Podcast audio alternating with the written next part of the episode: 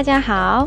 欢迎做客 Tina 的个人网络电台，来听我跟你一起瞎聊日语。Tina 这个人呢，喜欢瞎折腾，所以才有了这个节目；爱较真儿，所以老是想把什么事儿都做到最好；不想后悔，所以选择了忠于内心，做自己喜欢的事儿。那在这个节目当中呢，Tina 会使用中日双语跟你聊天，话题多种多样。希望能跟大家一起，在一个轻松愉快的环境下感受日语、学习日语，也希望这个节目能陪伴你度过一段美好的时光。それでは、今回もこちらをしゃべる日本語で楽しくやっていきましょう。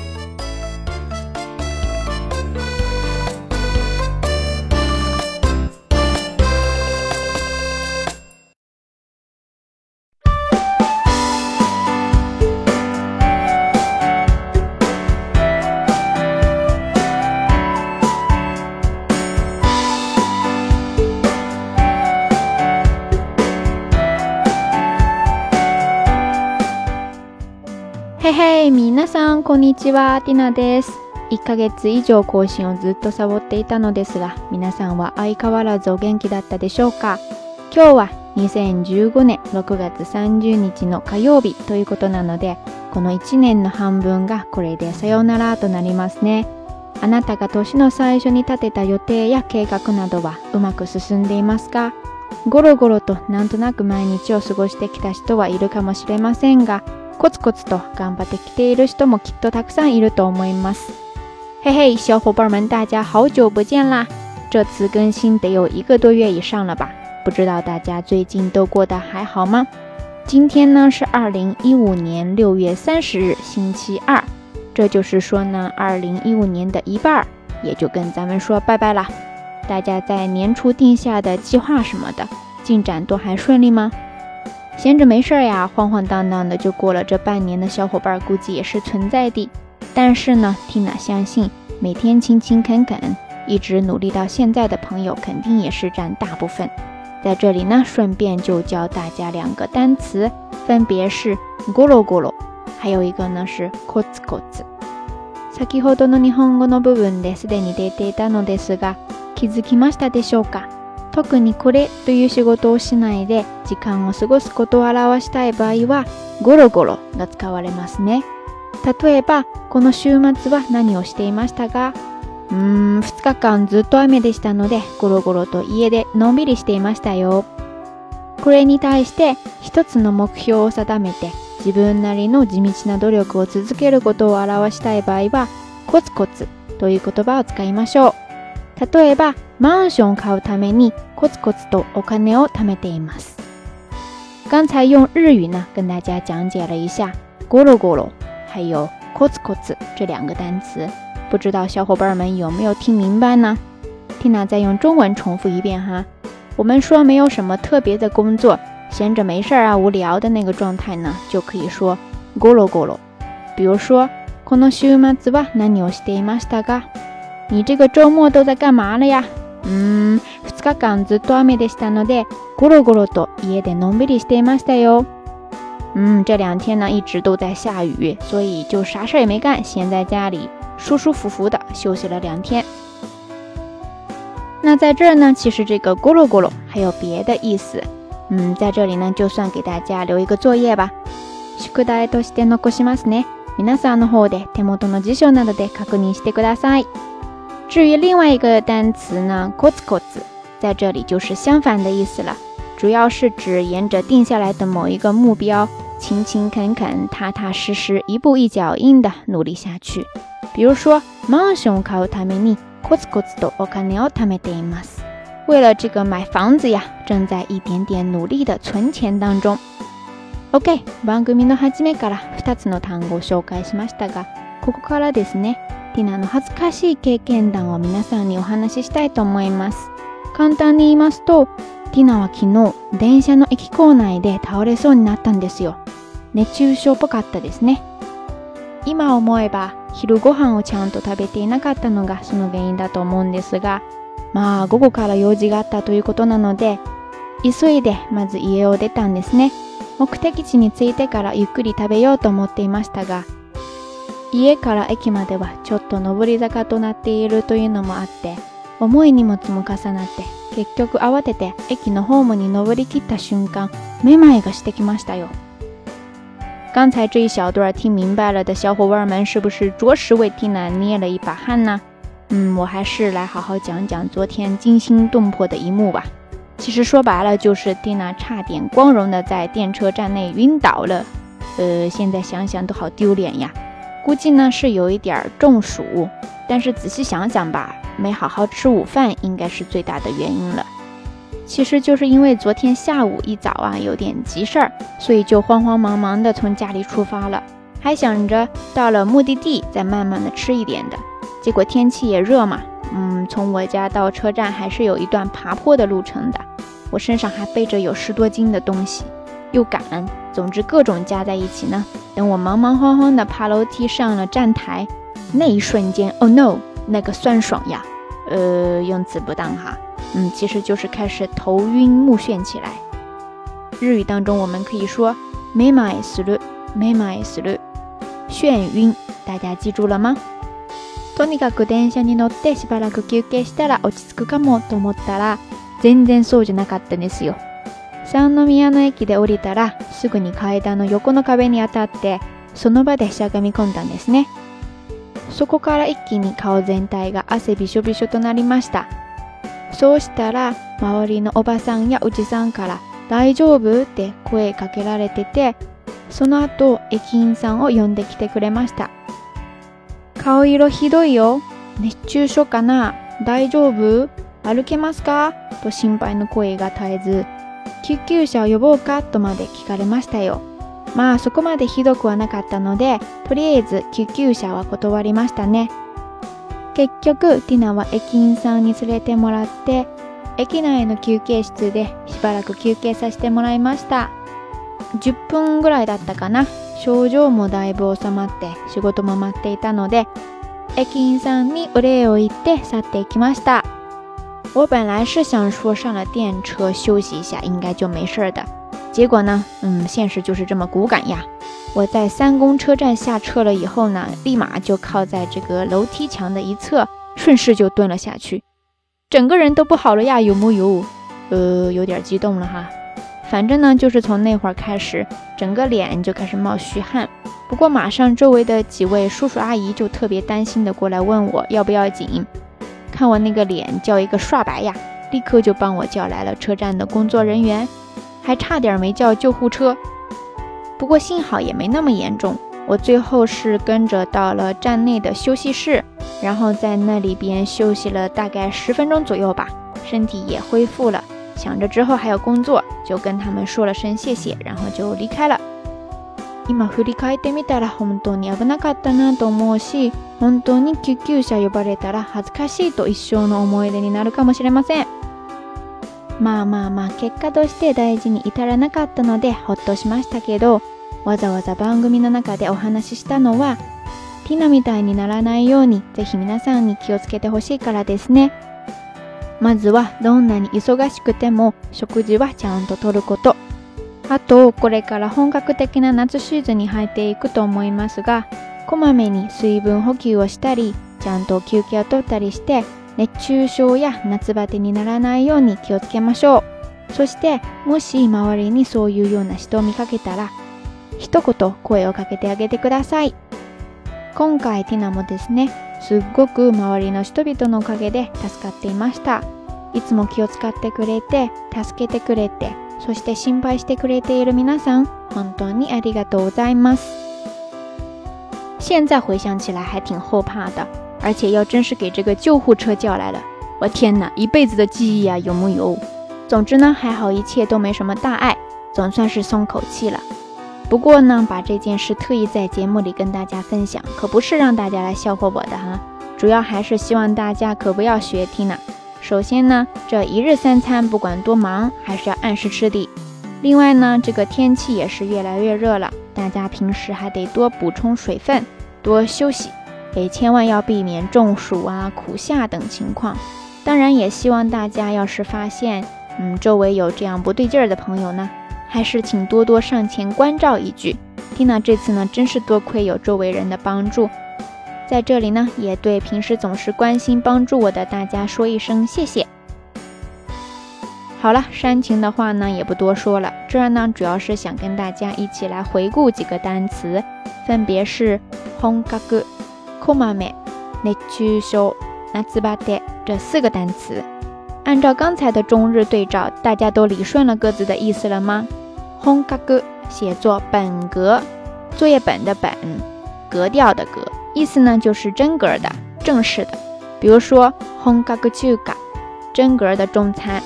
大家要知道，在日本这样一个口味清淡的国家，很多所谓的中餐其实也是按照日本人的口味来做了调整的。Nihonjin no kujini auyo ni a r n s a d e m a s n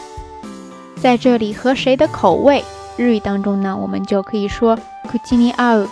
k u i n i a ですね。总之，要在日本找到一家地道的真格的中餐料理，特别是像四川这种无辣不欢的菜系呢，还是不是很容易的？第二个单词呢，就是 m m m a a m 美，n マ美，コマ美，你那你告诉了，表示一点一点的、不间断的做什么，而不是一次性的、大量的做什么哈。比如说刚才提到的コ u 美にスイブン喝水，要时常的、适度的补充水分，一点一点的补充。第三个单词呢比较简单 n e c u s h o 写作热中症，炎热的热，中间的中，症状的症，就是咱们中文说的中暑啦。最后一个词呢，可能教科书上比较少见，但是在这边呢，一到夏天大家说的还比较多，就是 n a z b a d e n a z b a e 写作夏天的夏，再加上片假名吧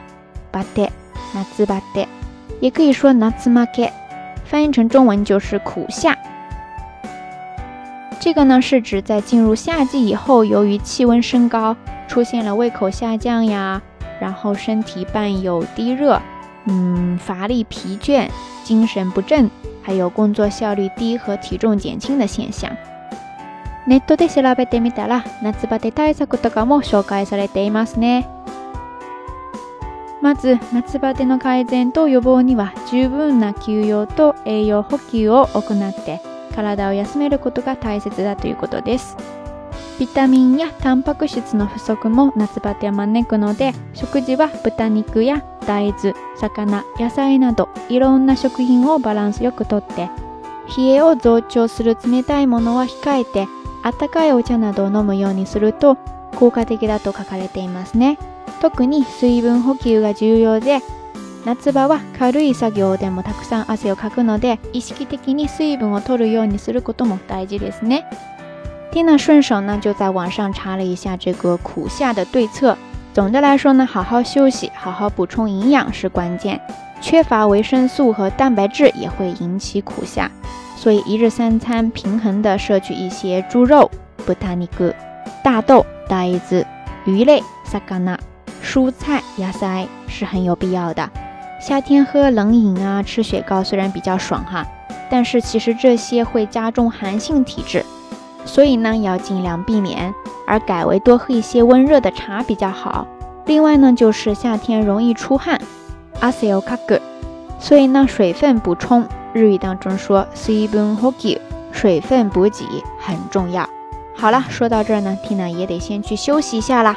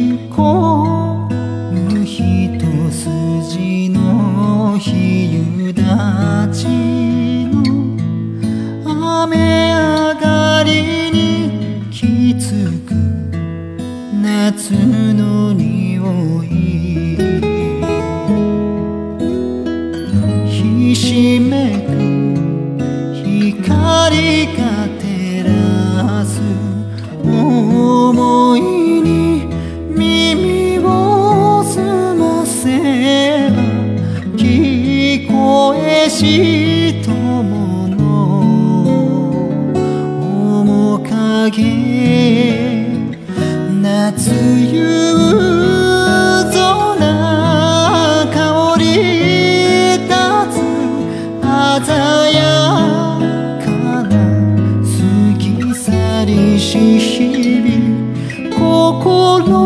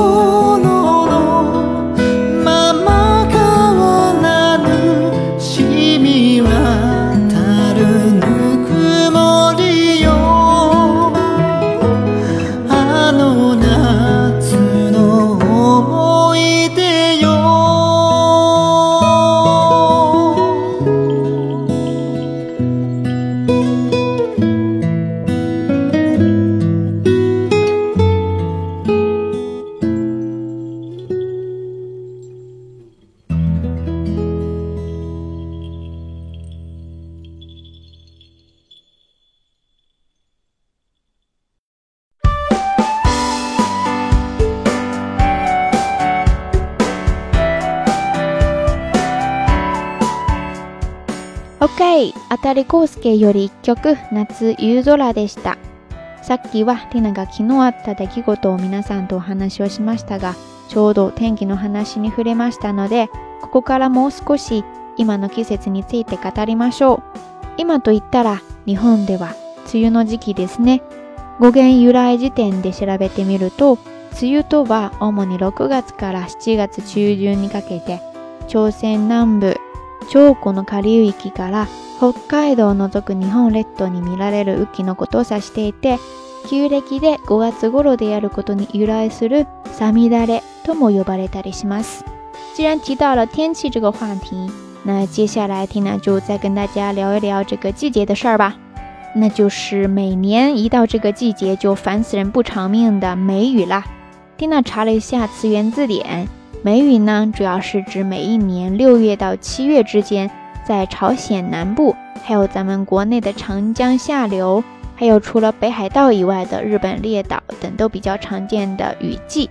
农历呢，大概会在五月份，所以呢，也会被叫做五月雨。日语呢，读作“サミダレ”，五月雨。词语“雨に雨と書きますが、もともとは中国から梅雨として伝わって。”江戸時代頃より梅雨と呼ばれるようになったそうです。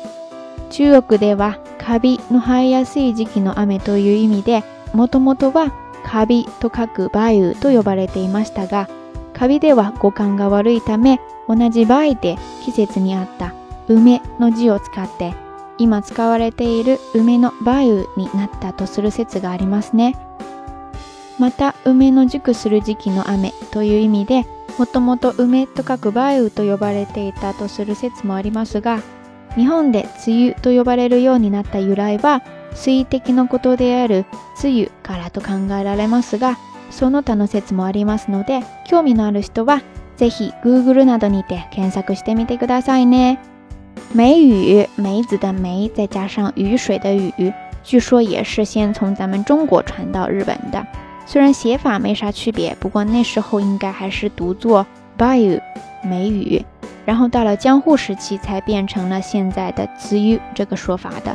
至于这个由来嘛，有很多说法，比如说因为是容易长霉的雨季，所以叫做梅雨。不过这个写法有些不吉利嘛，也不好看，所以呢就取相同发音的梅子的梅，正好也合时节。所以呢，其实也有说法是直接来源于梅子成熟的季节，而在日本怎么就从 bio 变成了滋雨了呢？说起来呀，这个源于露珠的露的说法也有，而其他呢也有很多的说法，大家要是感兴趣的话，可以再去尝一尝哈。滋雨多いたら、じめじめ、蒸し暑いといった言葉を思い浮かべると思いますが、要するに雨が多いですね。この時期になるとショッピングモールや雑貨屋さんなどたくさんの店で雨用グッズのコーナーが設けられます皆さんは必要なものを全部揃えていますかまずはもちろん傘ですね傘にも日傘と雨傘がありますが両方として使える晴雨兼用のものも多いですね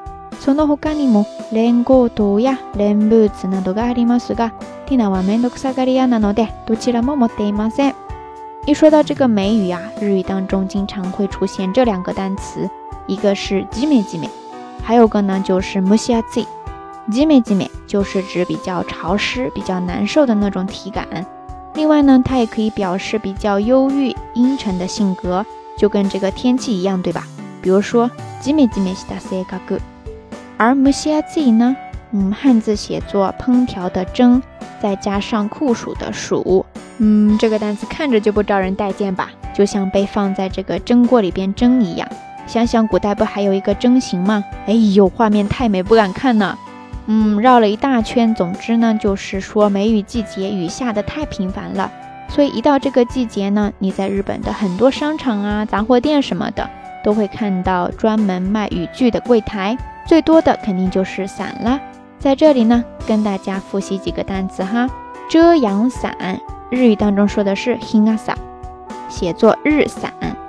而雨伞呢，在日语当中，大家记住要说 amagasa，在这里可不是 m あ g a さ哈，在这里要把这个 ame 的 me 变成 ma amagasa。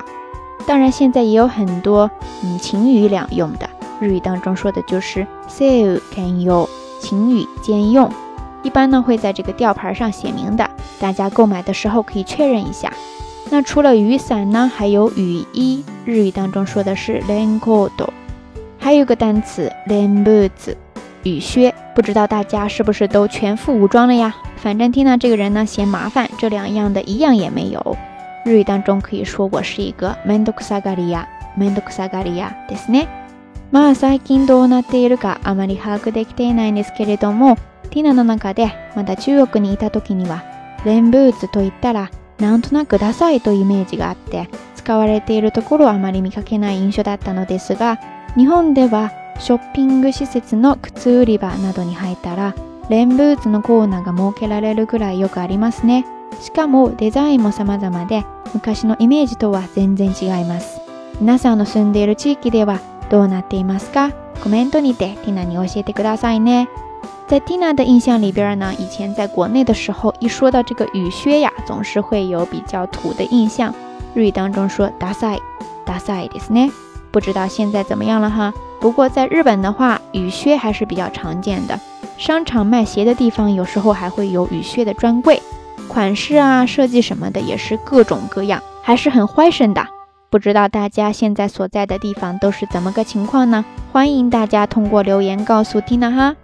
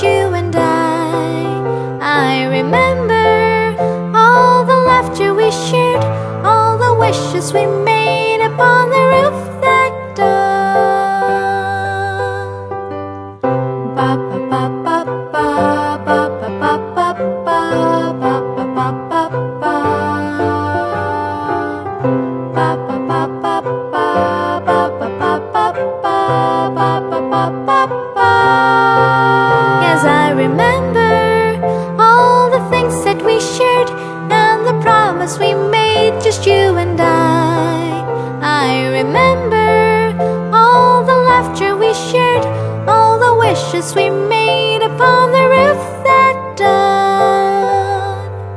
I remember the way you read your books, yes, I remember. The way you tied your shoes, yes, I remember. The cake you loved the most, yes, I remember.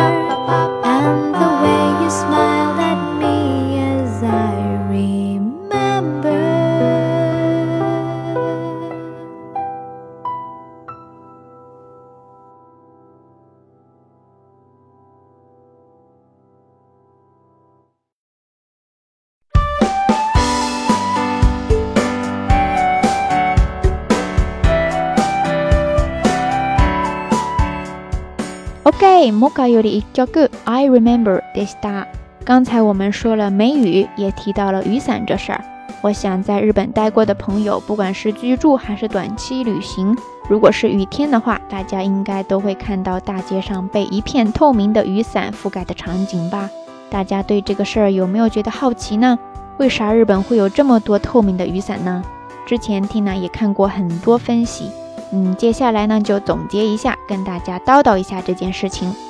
梅雨の話に触れて、雨傘という単語も出てきましたね。日本で住んでいた経験のある人や旅行できたことのある人は多分わかると思いますが、雨の日となると街中は透明なビニール傘で一面広がりますね。なぜ日本でこんなにたくさんのビニール傘が使われているのか皆さんは気になりませんかティナもいろいろと記事とかでそれについての分析を見たことがありますがこれからはそれらの内容を少しまとめて皆さんとシェアしていきましょう傘の名前からもわかるようにビニール素材が使われているのとあと透明であるというのがその特徴ですねその使われる理由はまさにこの2つの特徴と大きく関わっているんですよ要说日本的小伙伴们为什么这么喜欢用透明的塑料伞我觉得吧，还是得从这种伞的两大特点下手。没错，一个呢就是塑料制品，而另一个呢就是它是透明的。まず素材からいきましょう。ビニール素材を使っているということはもちろんコスト削減に関わっていますよね。先ほども言いましたように梅雨のシーズンとなると雨が多いですね。またその他の時にも降ったり止んだりすることが多いしあと日本はやっぱり全体的に生活のペースが速い国なのでいざという時にいつでもどこでも気軽に傘を入手できる環境が必要ですねだからコンビニでは透明傘が常に置いてありますまた日本は台風の多い国としてもよく知られていますよね風がすごい時にどんなに丈夫な傘使っていても壊れやすいというのがどうしても避けられない現実です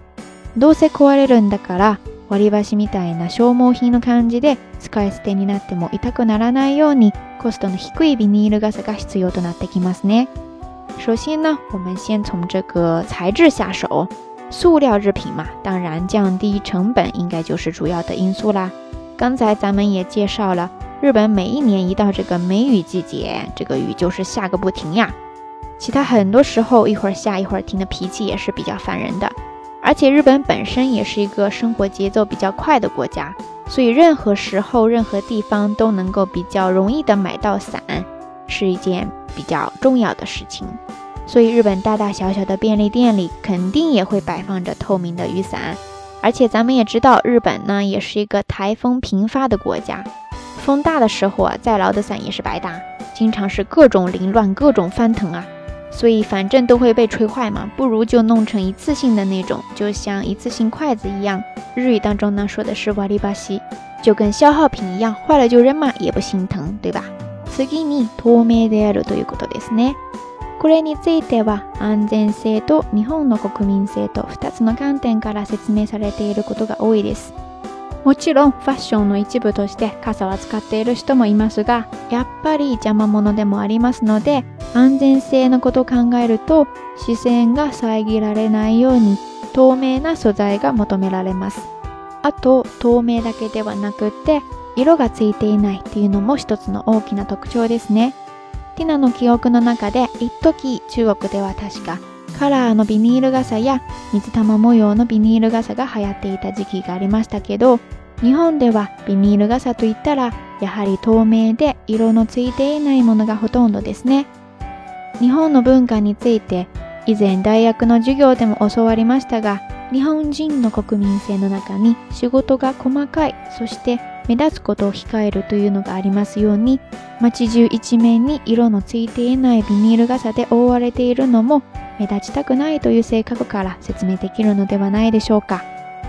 第二点呢，就得说到透明这事儿了。这个呢，主要可以从安全性，还有呢，就是日本的国民特性上可以分析。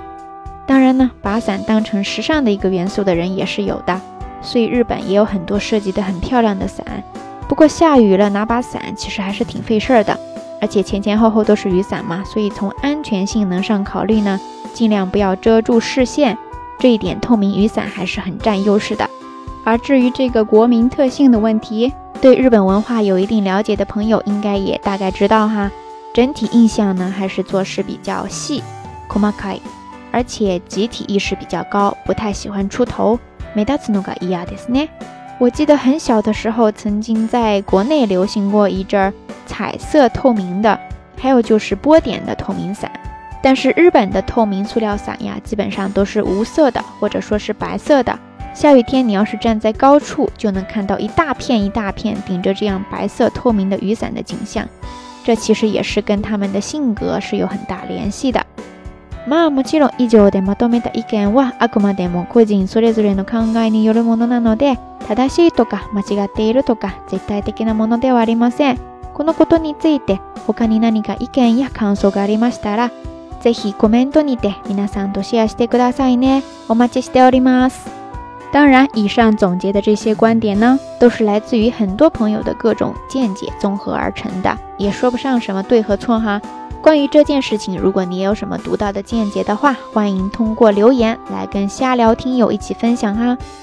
好了，说完这个季节烦人的雨，我们接下来再说说这个季节吃的东西。正好也有小伙伴在微信里边说，希望介绍一下饮食方面的内容。さ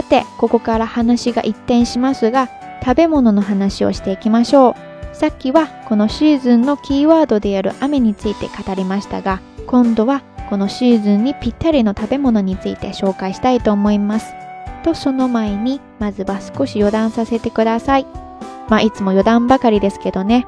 在介绍这个季节的食物之前呢，ィナ还是来小小的插个话。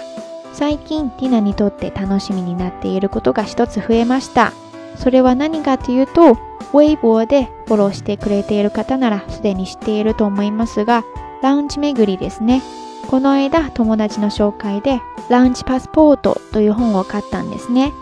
ただ単にグルメを紹介している本や雑誌などとは違って、なんとこの本を持っていけばその中に紹介されているランチセットが全てそれぞれの店頭にて500円玉1枚で食べられますよ。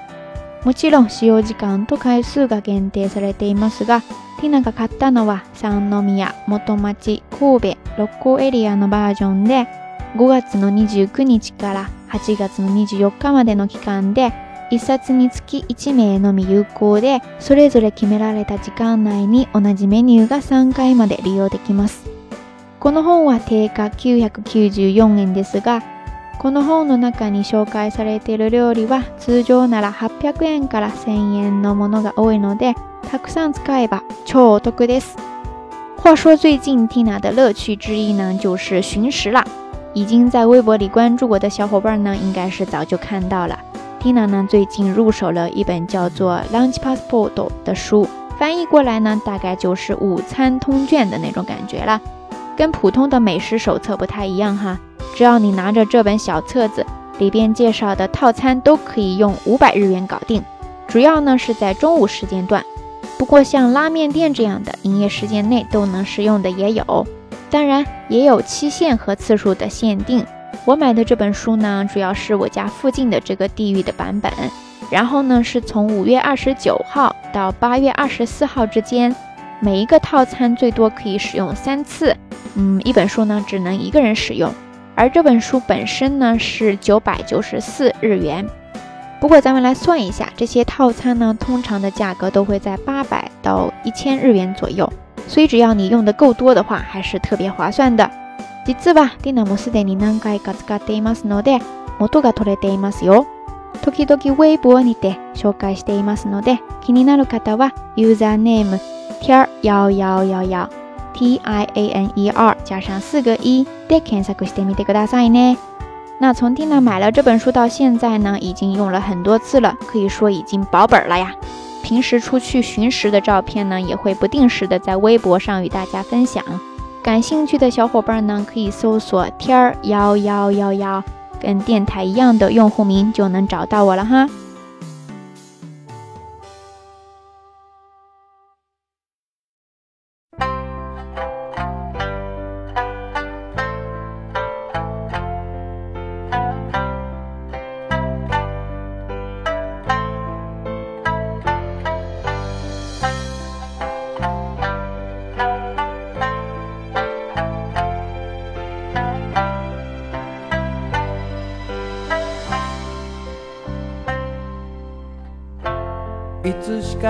忘れられ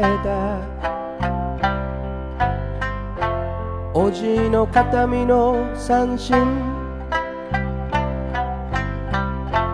床の間で誕生祝いの島酒にもたれて誇りを指で撫でて緩んだ糸巻けば退屈でたまらなかった島唄が響いた鮮やかによみがえるあなたと過ごした日々は柔らか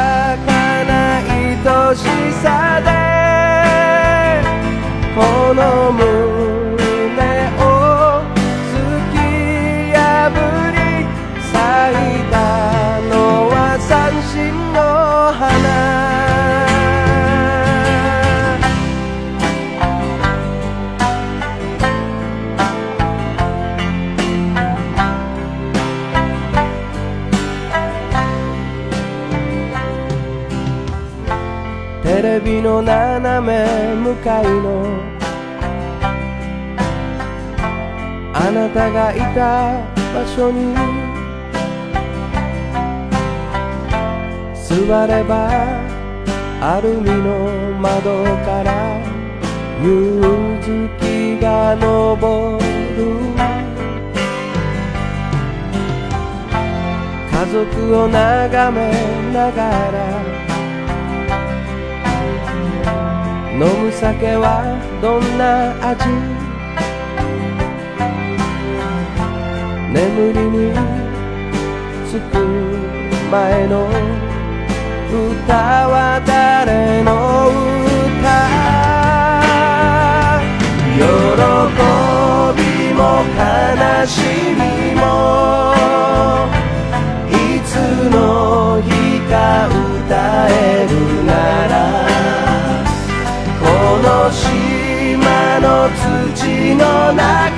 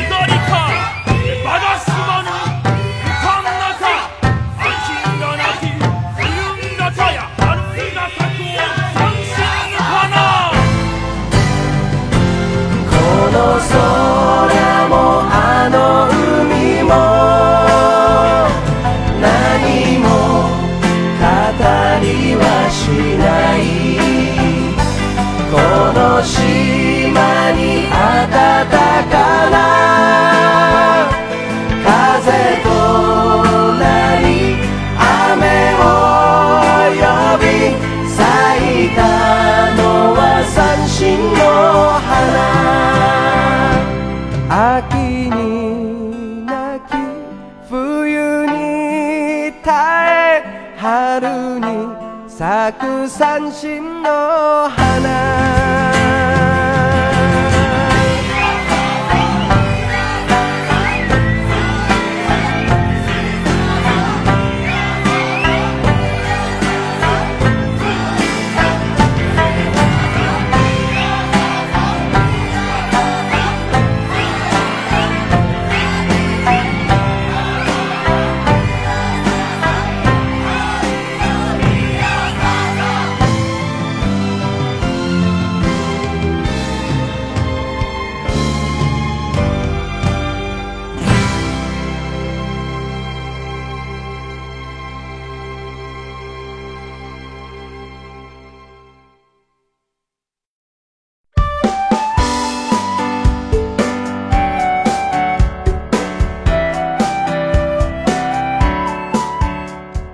OK，b e g i n より一曲《三心の花》でした。好了，我们还是回到正题来说一说这个季节吃的东西吧。其实内容也不是很多哈，大家就当随便了解一下了吧。夏といえば日本ではうなぎですね。日本では昔から夏の土曜の牛の日にうなぎを食べる習慣があります。これは夏の暑い時期を乗り越えるためにうなぎを食べてスタミナをつけようという日本人の知恵なのかもしれません。在日本呀，一说到夏天，肯定会联想到鳗鱼。说起来，在日本，在夏天的土用丑日的时候呢，有吃鳗鱼的习惯。而通过吃鳗鱼来补充体力，以此来度过炎热的夏天呢，也算是日本民众的一种智慧结晶了吧。まず土用についてですが、これは古い時代に中国から伝わった陰陽五行説に由来するものです。陰陽五行説では、すべての事象を木火、土、金、水の5つに分類して世界を考えます。五行説では春は木、夏は火、秋は金、冬は水と割り当てていました。しかし、これでは五行説の重要な構成要素の土がどこにも分類されないことになりますので、そこで季節の変わり目である立春、立夏、立秋、立冬の前の18日間を土曜と呼ぶようになったようです。それぞれ立春の前の冬の土曜が1月17日頃、立夏前の春の土曜が4月17日頃、立秋前の夏の土曜が7月20日頃、立冬前の秋の土曜が10月20日頃から始まります。その中でも現在は夏の土用の間の牛の日にうなぎを食べる土用の牛という行事が有名です。在这里呢，首先要给大家解释一个单词，就是土用。大家估计有些摸不着头脑哈。土用汉字呢写作泥土的土，然后再加上使用的用，土用。这个呢其实是来源于咱们古代中国的阴阳五行说。在五行说里边呢，分别把春夏秋冬跟这个木火金水联系起来，这样的话土这个元素就没地儿放了。于是呢，就把立春、立夏、立秋、立冬之前的十八天呢，叫做土用。冬季的土用呢，是在立春之前的一月十七号左右，以此类推。而在这四个里边呢，在夏季土用的丑日。就是子丑寅卯的那个丑日哈，吃鳗鱼这个习惯是最被人所熟知的。それではなぜ夏の土用の丑の日にうなぎを食べる習慣があるかというと、これにはある面白い由来があるそうです。江戸時代に夏になると暑くてうなぎが売れず困っていたうなぎ屋が学者である平賀源内に相談したところ牛の日にうのつくものを食べると夏バテしないというから、店先に今日はうなぎの日ですと書いて貼り出しなさいとアドバイスしたそうですね。うなぎ屋がその通りにしてみると、あの有名な平賀源内が言うのならば間違いないと店は大繁盛したそうです。そこから他のうなぎ屋さんも次々と真似をして、夏の土用の牛の日にうなぎを食べるという習慣が広がっていたとのことですね。那为什么要在这一天吃鳗鱼呢？据说是因为在这个江户时代，一到夏天天气变热，鳗鱼就不好卖呀。为此犯愁的有一位商家呢，就去找了一位叫做平贺园内的学者求救。结果呢，平贺园内就告诉他呀，这个丑日，这个时候呢，要是吃这个片假名 “u” 打头的东西的话，就能预防苦夏。然后呢，让这个店主在店前贴一张标语，就说今天是吃鳗鱼的日子。结果这个商家照做了以后呢，生意果然就火爆了起来。嗯，那自然其他的商家也开始模仿了呀，慢慢的就变成了一个固定的习惯了。まあ本当なのかどうかわかりませんが、うなぎにはビタミンが豊富に含まれているので、夏バテの予防には抜群の効果があることは間違いないですね。皆さんの住んでいる地域では夏場にぴったりな一品料理は何でしょうかティナの実家では夏になると冷やしたおかゆをよく食べますよ。皆さんもそれぞれの夏料理をコメントにてティナに教えてくださいね。当然了，这只是一个常见的说法，至于到底是真是假，还有待考证。不过呢，鳗鱼里边含有丰富的维生素，对于预防苦夏来说效果显著，这事儿呢却是真的。不知道大家所在的地方都靠吃什么东西来度过炎炎的夏日呢？嗯，在蒂娜的老家那边呢，会经常喝一些冰镇过的粥。那剩下的就是欢迎你来跟蒂娜分享啦。好了，说到这儿呢，这一期的瞎聊日语就要跟大家说再见了。本身之前是说要继续跟大家聊蒂娜在之前的北九州之行的，不过更新这么慢，感觉都断片了。所以我想了想，打算抽时间干脆写出一篇游记来吧。到时候呢，会在微信公众号内跟大家分享的，还请大家多多关注。如果你也喜欢这个节目呢，欢迎在喜马拉雅、网易云音乐、荔枝 FM 平台搜索关注 Tina 的账号天儿幺幺幺幺 T I A N E R，再加上四个一。苹果播客上的听友呢，请直接搜索“瞎聊日语”。节目文字详情呢会通过微信公众号发布，欢迎大家搜索“瞎聊日语”的拼音全拼并添加关注。最近微信公众号做了一些调整，界面里边呢新添加了一些菜单功能，方便大家更快的获取各种信息。以后呢也会慢慢的完善下去，还希望大家多多提建议。好了，节目最后还是按照惯例跟大家分享一首歌曲。毕业的季节了嘛，Tina 也送上一曲来自于 Ikimonogakari 的作品，叫做 Sotsugyo h a s h i n 说来再话 s o t s u y o h a s i 那么最后呢，还是请记住咱们的口号，那就是跟着 Tina 一起下了下雪。说来再话，马达